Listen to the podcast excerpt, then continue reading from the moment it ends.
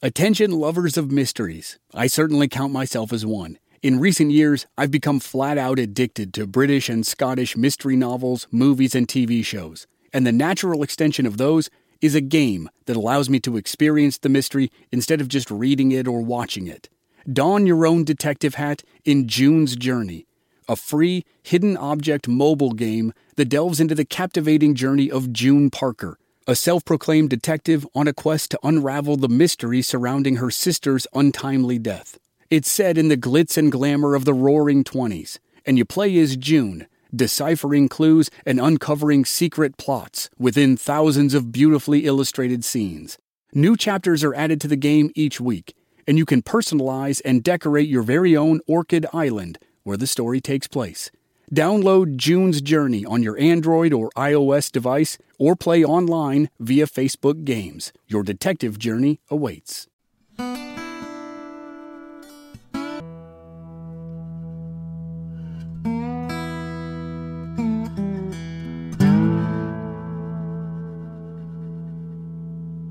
We're going to start this series of Legends interviews with a big one. Craig Johnson is the New York Times best-selling author of the Walt Longmire Mysteries, a series of modern Western novels that follows the adventures of the sheriff of the least populated county in the least populated state in the country. Craig's books have won numerous national and international awards, and they're the basis for the Longmire TV show that began on A&E and finished on Netflix. Every episode is still available on Netflix, so if you haven't seen it, I would highly recommend it. Craig was nice enough to take time out of his crazy schedule to sit down with me at the Western Writers of America convention in Billings, Montana. We talked about some of the real life inspirations for his characters, got into some detail about his previous books, and then he gave a great preview of his upcoming novel, Depth of Winter, which will be released in September. I hope you enjoy it. Here's Craig Johnson. Thank you very much for agreeing to do this interview. We, we very much appreciate it. My pleasure. You I guys know- Are, you guys are early risers. Like Yes. so you get the first crack at me. Like I Yes, I know that. I know for sure that we, that some of our listeners are huge fans, as am I. That's kind. Of, that's why I was very thrilled to be able to Well, to do this interview, and why I'm very grateful for you to agree to it. I appreciate It's it. been. I loved the show and been interested in the books, and as as I just mentioned, I kind of let the cat out of the bag early. That we'll talk about the audiobooks at the end Mm-hmm. because I love those, as I do a lot of long road trips. So they certainly I- get me you through. know, and whenever they first started doing the audiobooks, I remember talking with George Guidall, you know, who does the audio versions, and it was funny because he um, he was getting ready. He was asking me all these questions. I said, "Well, a lot of people are really excited about this." And there's a long pause, and he goes, "Why?" and I said, "You don't live out west, do you?" Like, and he goes, "Craig, I'm lucky if I get across the Hudson River." Like, and I was like, "Well, for uh, for those of us who do live in the west, like you know, a lot of us uh, survive."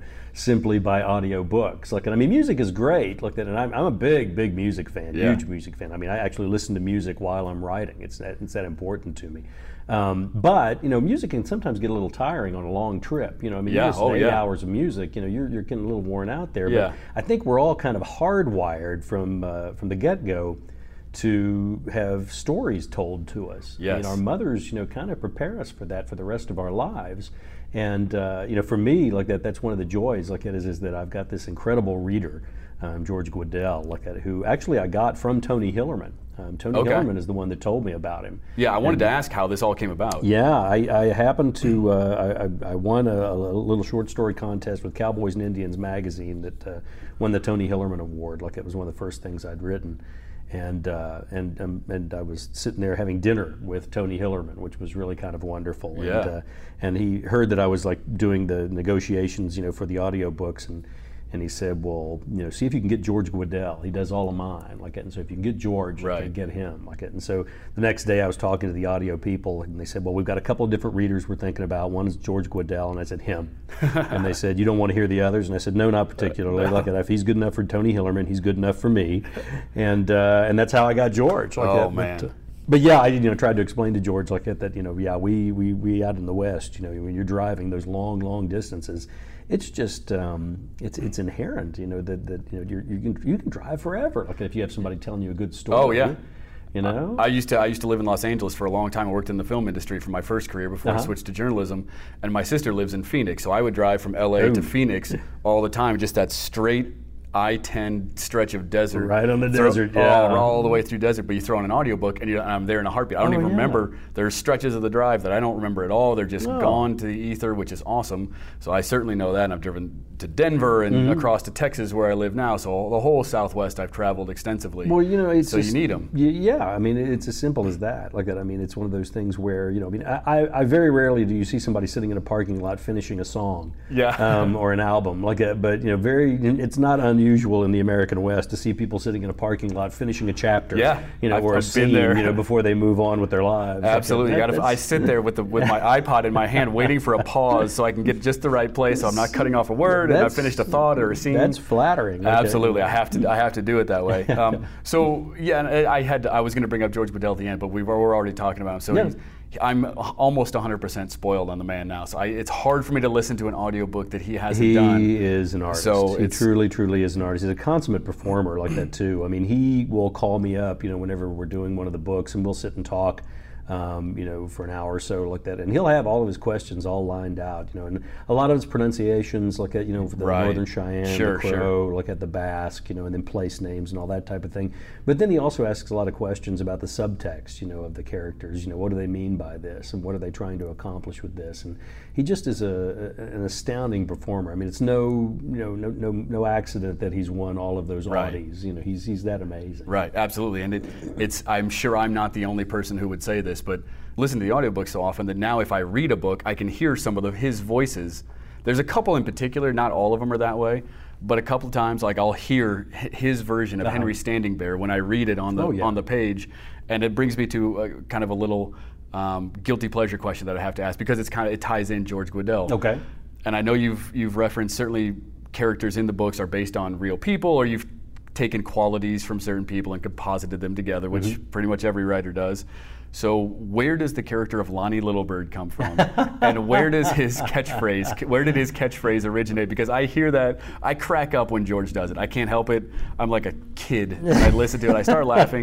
There's nothing I can do about it. It just cracks me up. You know, eh, eh, one of my favorite quotes, and I've, I've stated it numerous times, is the one from Wallace Stegner on teaching and writing fiction, where he says the greatest piece of uh, fiction ever written is the disclaimer at the beginning of every book that says nobody in this book is based off anybody alive or dead. Like, Right. And uh, it's, it's bad enough, you know, when you live in a state that only has half a million people in it. Like, that. but then whenever you go up on the Northern Cheyenne Reservation, there are only 5,000 enrolled members Right. of the Northern Cheyenne tribe. Like that. So whenever I use them in my books, everybody knows who I'm talking Right. about. And um, You don't have to reveal him, but no, I don't. I don't. I don't think he would mind. Like it, it's Charles Little Old Man, like that. Okay. you know, one of the tribal elders, like it, and he uh, he actually uses that phrase. Oh, he thank you. Up, like it, and uh, he's just a, an incredibly insightful individual, like that, with just an amazing sense of humor, um, and uh, it, it's just too much of an opportunity, you know, for me. Oh. And uh, it, I'm fortunate enough, like that, the, the books and the television show are very popular um, up on the res. And uh, and I think you know one of the main reasons for that is because I don't treat you know the, the those characters as set dressing. You know, Right. I treat them as you know living, breathing human beings. Yeah. you know, with the same fears and desires and you know passions and uh, happinesses as you know anybody else like that. But um, you know, you, you, it, it, it's it's kind of nice like that because it's gotten to the point now where there are a lot, a lot of people on the reservation who claim to be characters in my books that I've never met. Like, so I, I take that as a compliment. To be honest. Absolutely. Yeah, it's kind of it's filtered out now. Now everyone wants to be a character, whether they are or not. Absolutely. That's a good. I figured it had to be. It's such a specific uh, Oh, yeah. catchphrase. I thought that's got to be Oh, based on something. Oh, Either yeah. someone says that exactly, or it's an an adaptation of something. Well, and it's so I just interesting that you like you honed in on that too, like that, because that's one of the, the, the drums I beat an awful lot of the time. Like whenever I'm doing you know teaching uh, workshops or working with younger students, writing students, you know, one of the things I'm always telling them is is you have to be very specific about the uh, the voice of your characters, like that, because that's one of the big reveals um, in who those characters are and what they are. And you know, you, one of the biggest mistakes I see with a lot of young authors is all the characters sound alike. Right. And I'm like, Right. you know, you got to give them a voice, you know, Yeah. because writing a book in many ways is kind of like conducting a choral group. In the sense that you know each one of those characters has a very specific voice for a very specific reason in telling the story that you want to tell. And so, you know, I, I wanted to be almost as if I don't have to tell you who's talking. As soon as Yeah. I, you know, have them speak, you know who that is. I mean, in my books, if there's a character that doesn't use any contractions, you know who that is. Absolutely. character that uses the phrase, "Mhm, yes, it is so, you know who that is. If there's a character with some very colorful language, like that, you know who that character I, is too. I think we can very easily identify that So person. you know, for me, like uh, that becomes. I mean, obviously, Walt's going to be the major voice of the books, like from the beginning to end. Um, but you know, I want all of those other voices. They kind of need to be a counterpoint. You know, they need to be able to give me other options. You know, in being able to tell that story. Right. So that's kind of important. I mean, it was interesting like that because one of the reasons why it was that uh, the book got picked up as a television show, they told me was the character of Vic. Moretti. Okay, right. Um, they said that you know she gave a really strong urban voice um, in a very rural landscape. Look at, and so you know you, you've really got to look at that composite of all of your characters and see how you can put them all together and make them work. I mean, obviously the one that made it work the most was obviously Walt Longmire. Yeah. Um, who is a, a bit of a throwback, you know, to the cowboy code and all of this, like that, but also. You know, a little bit more on the complex side. You know, I mean, the aspects of his nature. You know that uh, you know he's dealing, you know, with a much more complex world, maybe so than you know maybe Gene Autry and Roy Rogers Right. did. You know, and, Right. and like I always say, like I'm, I'm still waiting for that, you know, that Roy Rogers song about kicking the, the door down on a crack house, but I don't think we're going to see that anytime soon. Like it, so he probably didn't record that one. We're not, we might not find that in the archives. it might not be. It several might, years Maybe from a now. Hank Williams, you know, the third song. Right. It sounds like maybe I don't know, like that. But Right. uh, but yeah, that's the big thing is character, you know, in place. Like and it always seems to me to come back to that. Absolutely. Uh, and then getting going a little bit deeper on a little more specific thing, you kind of mentioned it a second ago with Walt obviously being the feature character. And I kind of I told you that I'd lived in Los Angeles for a long time. Uh-huh. One of the great joys of having lived there during the time period I did was that I met two friends who are diehard USC fans. Mm-hmm. And so I got to go to a ton of USC football games during the Pete Carroll era when they were just dominating college football. So I Mm-hmm. got to see all of that craziness.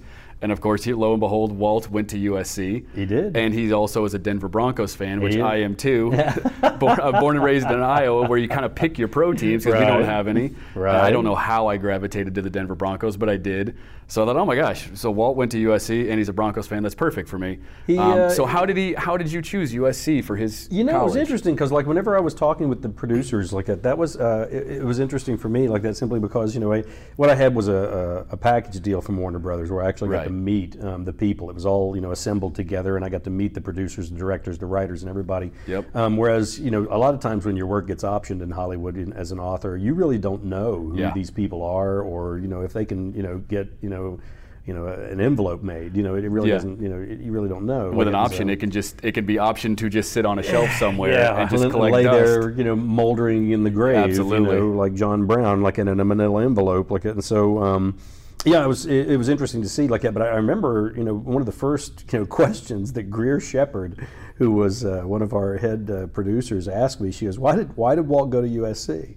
And I was like, "She's read these books closely. If she has that information like that." And I looked at her and I go, "It was the '60s. Where'd you want him to go? Lincoln, Nebraska? like, you know, I mean, I just had this idea that there was Walt, you know, this this ranch kid that had grown up, you know, there in Wyoming, and uh, you know, it's the '60s. All these things are happening. I mean, you know, the society and the culture is in such a state of turmoil like that. And I thought, you know, okay, Walt would probably like to to go to Southern California, like, and so he was a pretty good ball player. Like, Yeah. So, I mean, that's one of the big differences between the Walt of the books and the Walt uh, on the television show. I mean, Robert Taylor's a pretty good sized guy. He's about six foot three and weighs about two twenty, I think, Wow. or something. But the Walt in the books is like six foot five Yeah, and weighs two- about yeah almost 250, 260. Wow. So he's like a refrigerator with a head, you know, Yeah. basically is what it is. And a lot of people ask me, they say, well, why did you make Walt as big as he is? Like, and my immediate response to that was, you know, I, I wanted him to be durable. You know, um, I mean, I wrote the, the the first book, The Cold Dish, is just a standalone book, Yeah. like, but I knew what I was going to do to him, and so I thought, okay, for him to be able to survive this, you know, it would probably be, you know adept for him to be that large, like that, to be able to do what Sure. it is that he needs to do, like that. And the other thing I'd noticed was is that an awful lot of Wyoming and Montana sheriffs tend to be big guys, like that. I can- I can see that. It makes the job a lot easier. Like that. You know, you walk into a domestic disturbance where two people are ready to kill each other, and suddenly you're the biggest animal in the room. Yeah. the focus changes a little. Like, can and so it's uh, it, it kind of seemed to work as far as the character was concerned. And then the other thing was is I didn't want Walt to be one of those you know fifth degree Dan black belt you know uh, Right. Navy SEAL you know kind of characters. I, I, I the way I described him was I said he's one of those guys that can take two fingers slip it into the twine of a 75 pound bale and throw it four layers up, you know, on a trailer. Like that. He's, he's that kind of big, that kind of powerful, like that. And I don't think anybody in Hollywood actually understood that, but you know, Yeah, well, and, and finding a person who could who could play that character Yeah, and embody be that, that, yeah. size has got to be really difficult. Yeah, yeah, So I think they did a really good job with Robert Yeah, Taylor, who I think you know is uh, is very emblematic of the character. I think he does a wonderful job. One of the wonderful things that he does is there's a stillness. Um, I think that Robert uses, like which I noticed even in his audition tape, um, where you know he doesn't move around a lot, doesn't gesticulate a lot, he doesn't Right. overact a lot. Right. Um, and it's interesting like that because you know with each episode, you know you'll have different actors coming in from different shows or you know haven't been on the show or whatever, and they're they're, they're using up all the acting, whereas you know Robert kind of saves a little bit of it. And I asked him about that. I said, "You seem kind of still, you know, whenever you're doing Walt." Like, and he goes, "Walt's a hunter crab. You don't catch anything by being a hunter and moving around, making a lot of noise." Very true. Great observation. Yeah. On Robert's part. Well done. And I want to go back to something you kind of mentioned a second ago, but it still ties into Walt. In the in we're talking about the detail, and you were talking about CSI, and, and Uh-huh. the character came about during that era when all those shows were very popular. One of the first things I noticed from the Cold Dish and, and on all the way through was the level of, of detail and research you must do about certain specific things. I mean, the ballistics that you talk about, you go into such detail with things like that, and I, I can't think of uh, you know a whole bunch of other examples right off the top of my head, but there are many where you, you. you really hone in on something. So the ballistics is the one thing. So I thought, my God, you must. Uh, do you, do you contact a lot of people to discuss this? Do you spend hours online? How what's the process of getting to the of doing putting all this detail in there? I think you know that's one of the joys of, of what it is you know that, that a writer does is you have the opportunity to go and and use those you know most you know seductive words in the English language. Tell me a little bit about yourself, you know, or a little about this. Or whatever, like that, and uh, there, there's no excuse anymore these days. You know, with the, the, the resources that are available to, to all authors, like that, um, to, to get this stuff wrong. There really Right. is just laziness if you do, and uh, and then you get what you deserve, like you know, because somebody out there will know that information Oh. and be happy to tell you what you did wrong. Yes, they will. And so, you know, for me, you know, it's, it's kind of essential. But the other thing is, is like, I mean, that's the the art of what it is that we do, like that. And uh, you know, i- if there's something that sounds off, you know, if we hit a wrong note, you know, by providing a false piece of information or, or something that's just not quite correct, you know, it, it's going to jar, you know, with the reader. Um, and I, I love, you know, giving that information. It's like the information that you can give out that maybe people don't know. Right. Um, that's always going to be the other thing that I'm looking for. I'm always looking for historical uh, aspects of the books, like at social aspects of the books, but I'm never looking for you know what the general story is. I'm always looking for something that might be something you don't know. Um, about the place, about the Right. people, about all of these things. The book that I've got coming out in September, um, uh, Depth of Winter, like that. Uh, there, there was do- I was doing some research, like that, about you know Americans who disappeared into Mexico, which is a rather telling aspect, you know, to that book. And uh, of course, one of the ones that immediately comes to mind is uh, Ambrose Bierce. Okay, um, yeah. the journalist, you know, from the turn of the century, like that, who was a you know, very, you know wrote uh, uh, Occurrence at Owl Creek Bridge, like that, in the Devil's Dictionary, a number of others. But he was a Union soldier in the Civil War, and uh, I think it was Brown's Ferry, I believe he was involved in a battle um, where the Confederate troops were going to overtake uh, the Union forces, like that, and the Teamsters cut loose their you know 20 mule teams, like that, and just turned the mules loose. And it was a nighttime attack, and so within the bullets and the explosions and all this kind of stuff, the mules turned and ran back in the opposite no. direction and headed right into the Confederate forces. And the Confederate forces were sure that they were being attacked by heavy cavalry and, and turned their charge like and went back like. And so basically these mules won the battle, okay? And so Ambrose Bierce writes a report to Washington, D.C. that says, you know, all of these mules should be um, promoted to horse. Um, and I think that was probably the beginning of the end of his military career, like that. But but it's one of those little. Uh, if I had not been reading that book, if I had not been doing that research myself, I would never have found that story. Like, and of course, that story you know gets used again, you know, in Depth of Winter, I'm you know, sure. with Walt. But um, that's one of the perils, like at about you know doing your own research. You know, I don't think that you can have anyone do your research for you because number one, you're never never quite sure what it is you're looking for.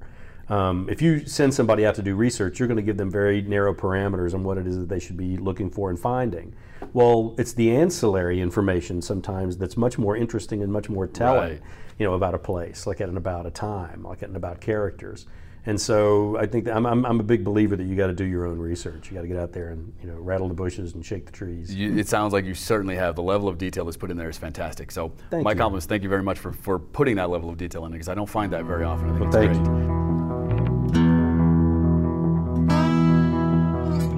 You often say that these books are set in the least populated county, in the least populated state in the country. Mm-hmm. So you have brought that county and that state to life now for people all over the world. What's the what's it been like to see people's reactions now that they've heard about this county, they've heard about this region, and you've kind of brought to life similar to the way I guess Stephen King did for Maine back in the, back in the day when he created these towns and he you know he said all these stories in that area. I, I don't know. I mean, you know, to an extent, you know, I mean, in many ways, like, uh, you know, those of us in Wyoming like to refer to it as the big empty. Um, and the reason behind that being that there's an awful lot of people that don't know exactly where it is. You know, they just kind of look at it as a kind of like the, the Baja country of the United States. Like it, and it's even worse. Like it, I, actually, I got to be honest with you though. Like it, I mean, I, I've probably met a lot more people um, in in Europe, like it, who have an exact idea of uh, where Wyoming is. Like it, uh, they, they seem to have a really good strong sense. Some don't. Like it, and then you kind of have to explain it and say it's between Colorado and Montana. Right. And then you get that kind of blank look where they go, "There's a state there," you know. And I'm like, "Yeah, for quite some time actually." Yeah. Like and uh, but you know, yeah, the, the book's been translated into about 14 languages. Look at um, I'm on the 14th one, and um, I don't know. I, I guess you know, for me, a lot of it had to do with the fact that it was going to be a response. You know, I, I look at the motivations for what I do as a writer, and a lot of times it's in response to something. And um, the response at that point in time was everything was very CSI Right, right, right. at that point. Like whenever I was thinking about writing the books, and so you know it was amazing because it seemed like you know on these television shows and in these books they they were able to get DNA evidence you know in two minutes you know and Yeah. it just struck me as maybe that wasn't quite honest. Right. And so I ran into two DCI investigators in Wyoming and asked them. I said, "How long does it take you guys to get DNA evidence?" And uh, the one looked at me and said, "Well, this is a high-profile case." And I said, "Let's pretend like it is." And he goes, "About nine months." And so I thought, "Well, okay. Well, what if you did, you know, a, a protagonist who was the sheriff of the least populated county in the least populated state? It would force you to deal more with character and place, which is always where I think the best writing is going to be, no matter what genre it happens to be that you're writing in. I think that." Um, it's always going to be about the voice of the characters. It's always going to be about the strength of those characters Right. um, to carry the storylines. And uh, even in the most you know vacant and beautiful of places, sometimes horrible things happen, and that's kind of Walt Longmire's Yeah. uh, load to bear. Yeah, certainly some, some terrible things seem to happen in Walt's little They least do, county. they do. poor guy. Now that, that's where the TV show and I kind of parted company a little Right. bit like that because early on I came to the conclusion that it was going to get pretty ridiculous if Walt had somebody getting killed in his Yeah. county every So- month. You so know? many murders Yeah, yeah. least- There's not gonna gonna be many people yeah, left. murder capital, you know, USA. Like, and so I thought, okay, well, the other thing that happened though was I thought, okay, well, if this guy, you had this sheriff like it who was like breaking all of these cases, like it and becoming more and more notable, you know, in his abilities, as you know, as a uh, as a detective, I thought, you know, people would notice that, you know, and there would be other sheriffs Right. in other places.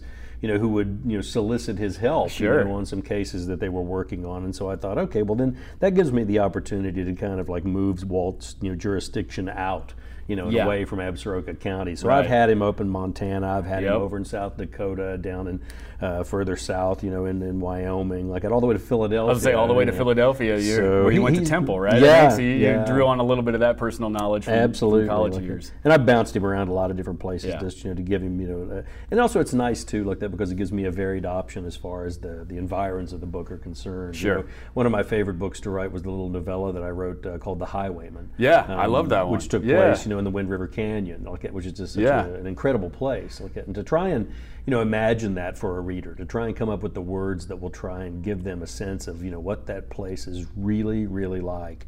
um, that's the challenge. You know, Yeah. That's the challenge, but it's also the joy. I'd heard of the Wind River area, I'd heard of the Wind River Canyon, but I didn't really, I'd never seen it before. So that novella really brought it to life. And I, I could picture all of these areas that you were talking about. That, oh my gosh, it's such an interesting geographical area. Thank you. I would love to go see it now. Cool. So yeah, I got to go check that place Doing my out. part for the Office of yes, Tourism Yes, you are. They should, hopefully they're getting a little residual, siphon a little bit of money. I'll, I'll stop by and say, by the way, I got here because of, Cool. of the Please do. Highwayman. Tell 'em, like- Uh, yeah, it, it was a fantastic um, book.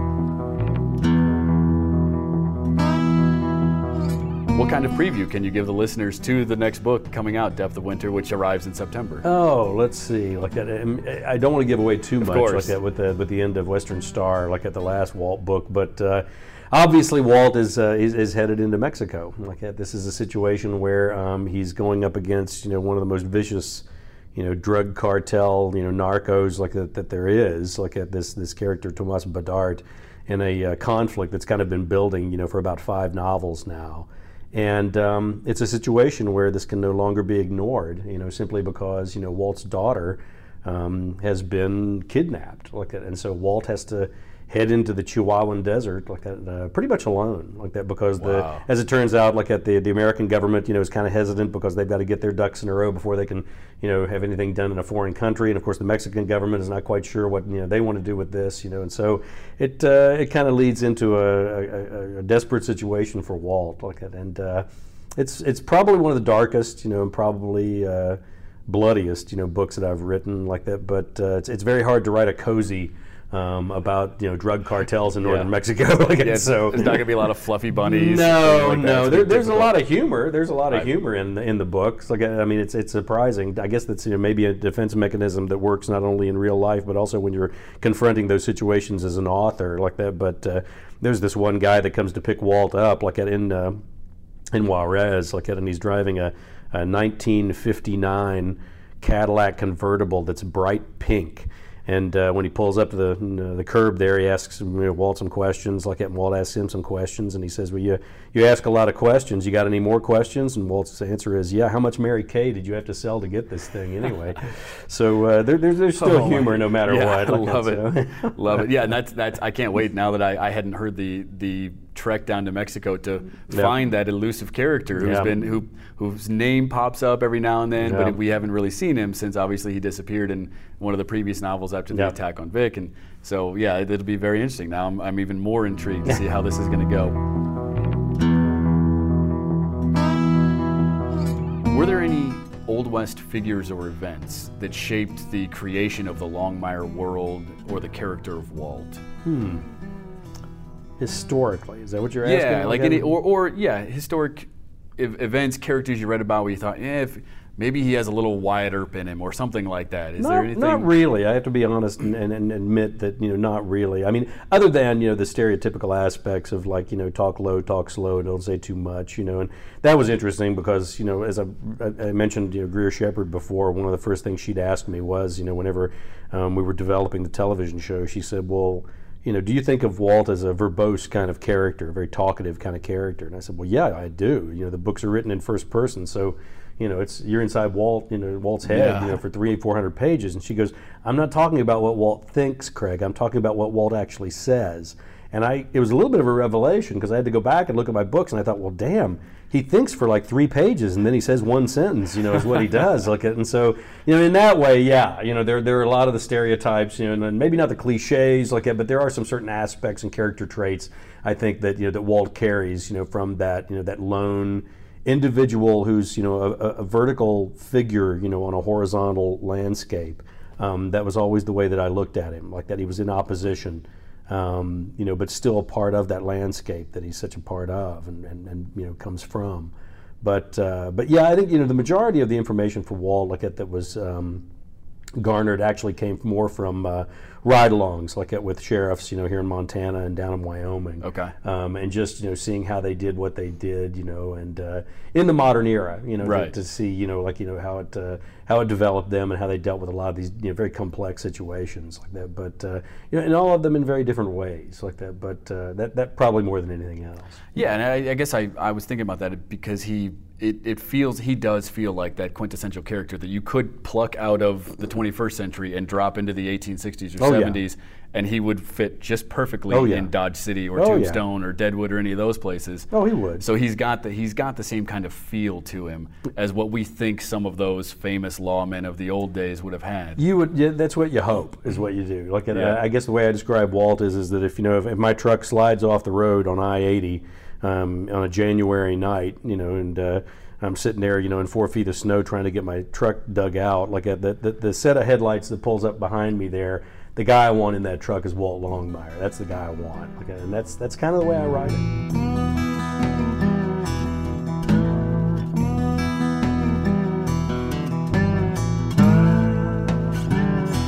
Thanks for listening. Now, as always, if you like the show, please give it a rating and a review on iTunes. Those things help make the show more visible to new listeners as they're browsing through all the different podcasts out there. You can find us on the web at oldwestpodcast.com and on our Facebook page, Legends of the Old West Podcast. The handles for Twitter and Instagram are at Old West Podcast.